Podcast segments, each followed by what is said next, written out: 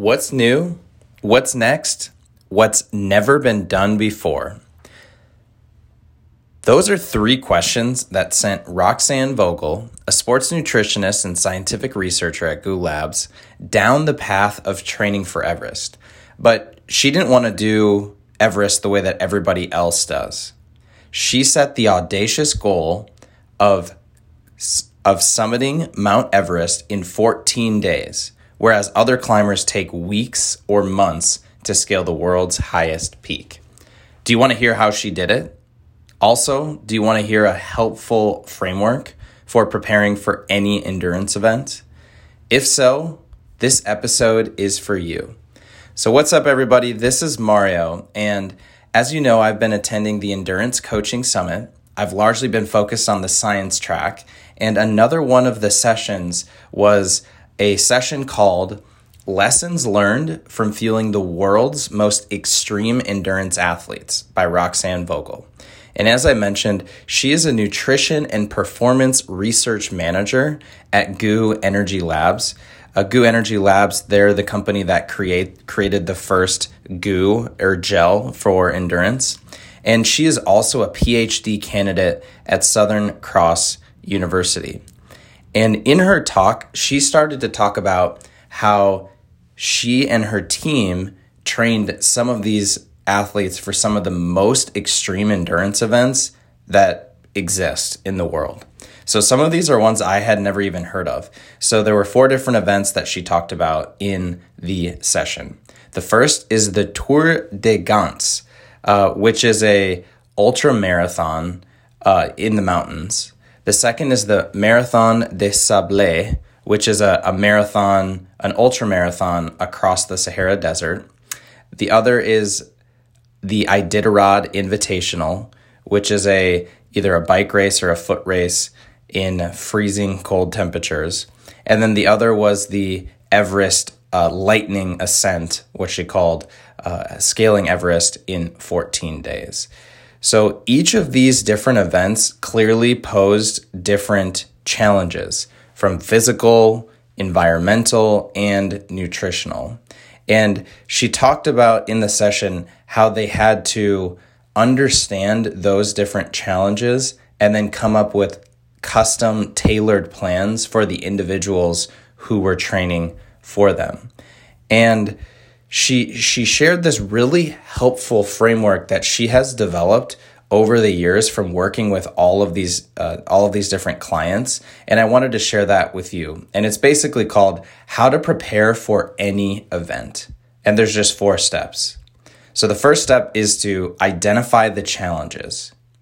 The next step is to do your homework. Third step is to plan the pyramid. And then the fourth step is to implement so first step identify challenges next do your homework Third, plan the pyramid. Fourth, implement. So I'm not going to go through every single one of those events, but I do want to highlight and show this framework in context for the Tor des Géants and ultimately for Everest and how Roxanne trained and prepared for that. So the Tor des Géants, uh, this is an ultra marathon that is 205 miles long. There's also 80,000 feet of elevation of vertical gain, and it typically takes 150 hours. And there was an individual who was training for this through GU Labs, and through the framework with Roxanne, the first step is to identify the challenges. So there were several different challenges. First, it's the terrain. There's just nonstop climbing and descending rugged mountain terrain the weather. It can be very un- unpredictable. It can be hot and cold and in, in an alpine environment. And then the third is sleep deprivation. And the first step is to just understand and, and um, identify those challenges. Next, you need to do your homework. So, in in understanding these challenges, Roxanne then started to do her homework and look at what the research was for overcoming them.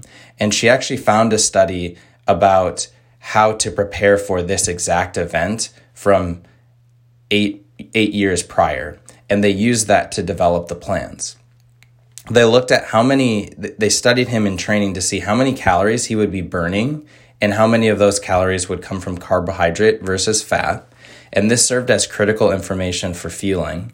And then they also started to strategically plan out where the aid stations, which were called the life bases, were, so that he could refuel. From there, they started to uh, move to step three, which is plan the pyramid. And this is where she talks about there's a pyramid for your nutritional needs when preparing for these different events. And it starts at the bottom. The base layer is just the basic energy and hydration needs. And this is the foundation of fueling. So this is carbs, fluids, and electrolytes. Then above that base layer is the performance focused ingredients. And so this is the the level where there's a, a specificity to the demands of the event. And then at the top of that pyramid is the bespoke solutions. So these are things that are very athlete specific. So these are the things where the athlete they want to choose a flavor that is beneficial or pleasing to the athlete, something that matches the delivery style of the athlete and different considerations like that. So for this specific event, uh, the individual who was training for it, they identified how many calories he would need to burn uh, or consume an hour, and it was in between 200 and 250. They focused on the weight. Uh, they really, since he was going to be running 200 miles, they wanted to minimize uh, the weight, and so they used powdered drink mixes, gels, and calorie uh, density. And they wanted to try and keep him alert because of the sleep deprivation, so they would use caffeine strategically. There were other things uh, like uh, a, a, term that they called performance mash, and these were potatoes that could be rehydrated with hot or cold water that would give plenty of sodium, and they added MCT oil and some performance mushroom blend. Uh, it was his favorite flavor as well, so it was the top of the pyramid. Other things that they would add are a, a mountain chai, as I mentioned, that had the 120 milligrams of caffeine. And then they also added some nut butters, which are calorie dense, easy to consume, and kind of that performance focused ingredient.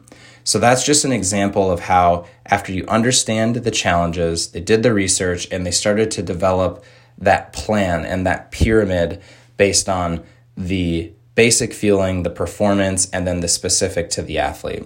And then the fourth step was to just implement.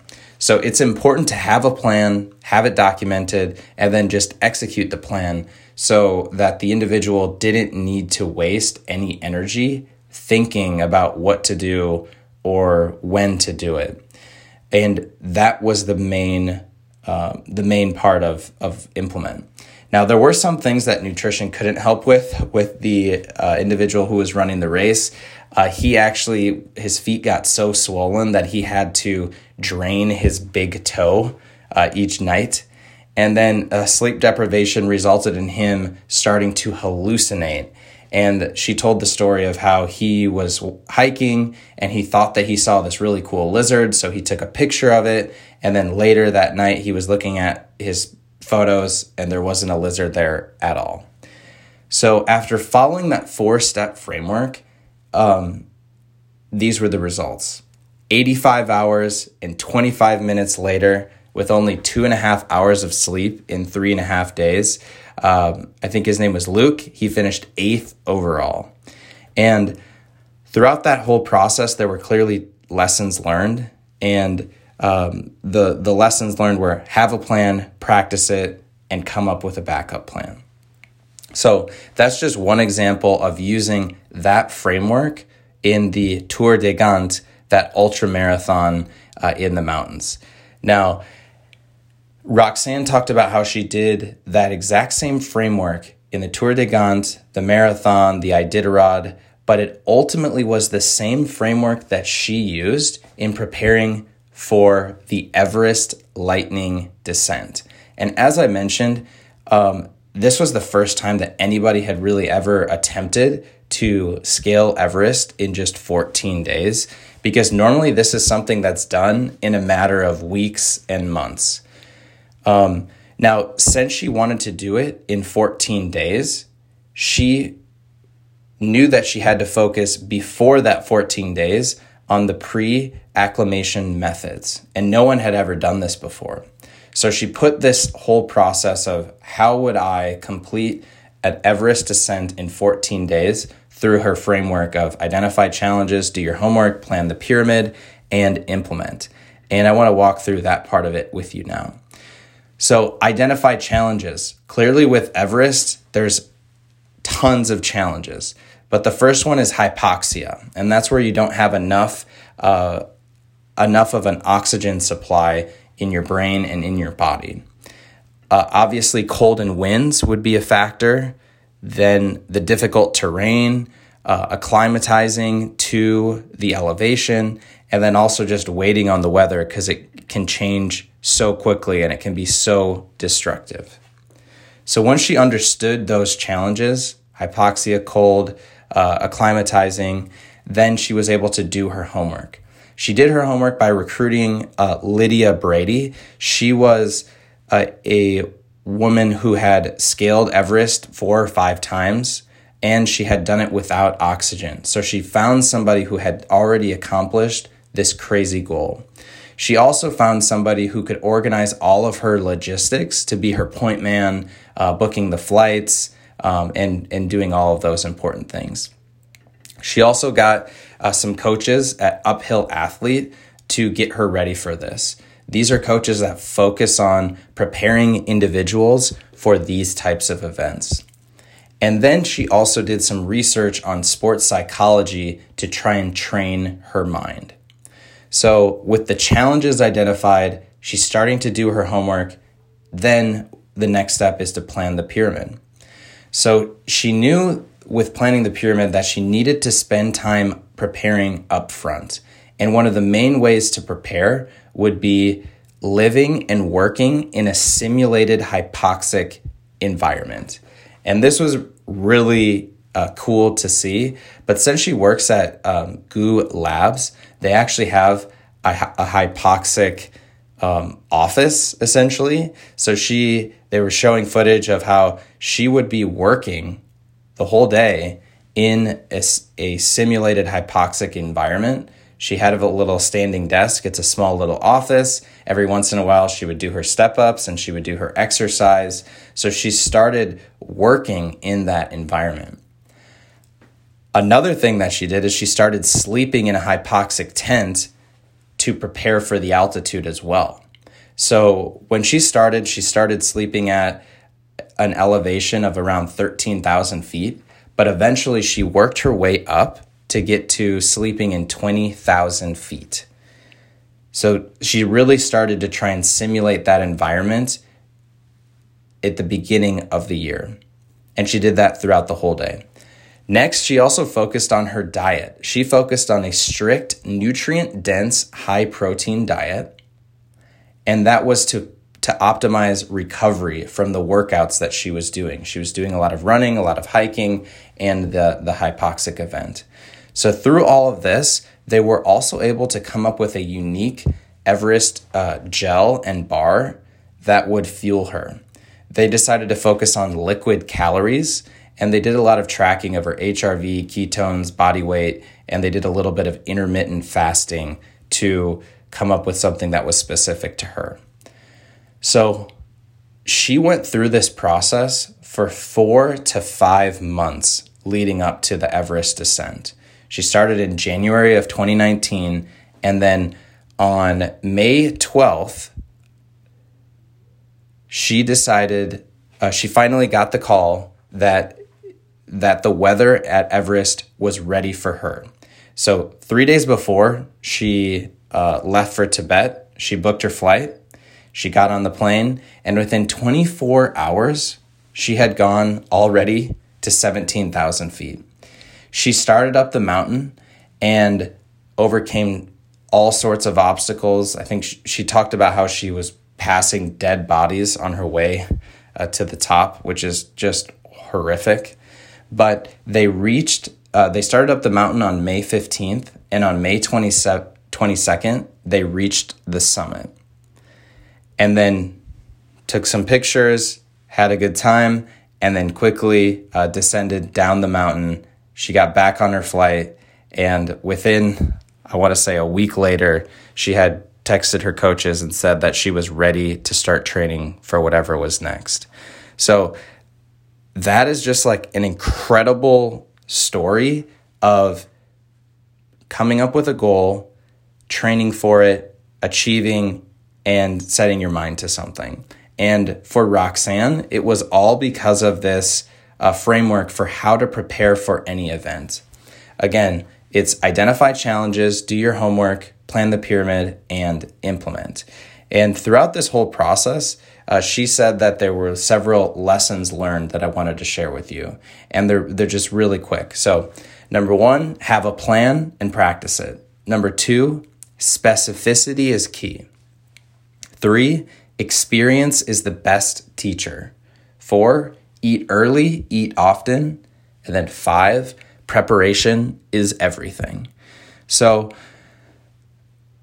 I want to bring it back to you. Now, you may not have a super ultra endurance event like some of these that I've described, like scaling uh, Mount Everest, like running a mar- an ultra marathon across the Sahara Desert, or running a 200 mile, 80,000 feet of elevation gain ultra marathon. But you you clearly, if you're listening to this, you have a goal. It could be a 5K, a 10K, a half, uh, or a, a marathon or an ultra marathon. And this framework that Roxanne has developed, I think 100% applies to you. So, with whatever your goal is, the first thing that you should do is start to identify the challenges that you will face when you pursue that goal. Next, do your homework. Research how have other people who are just like you accomplished success. Do some research, reach out, try and find a coach, start to find a training plan. And then, third, plan the pyramid. Start to think about your nutrition needs. Think about the basic needs that you have, then also try and introduce some performance nutrition benefits. And then also make sure that it's specific to you and your needs and not just uh, just fundamental advice. And then fourth, implement, show up, develop your plan, execute your plan, overcome obstacles. Those are the four steps to prepare and have success in any event, according to Roxanne. And I would encourage you today to think about this framework, apply it in your next race or your next goal or in your life. So that's what I have for you today. I hope that was helpful, and I hope you all have an amazing day.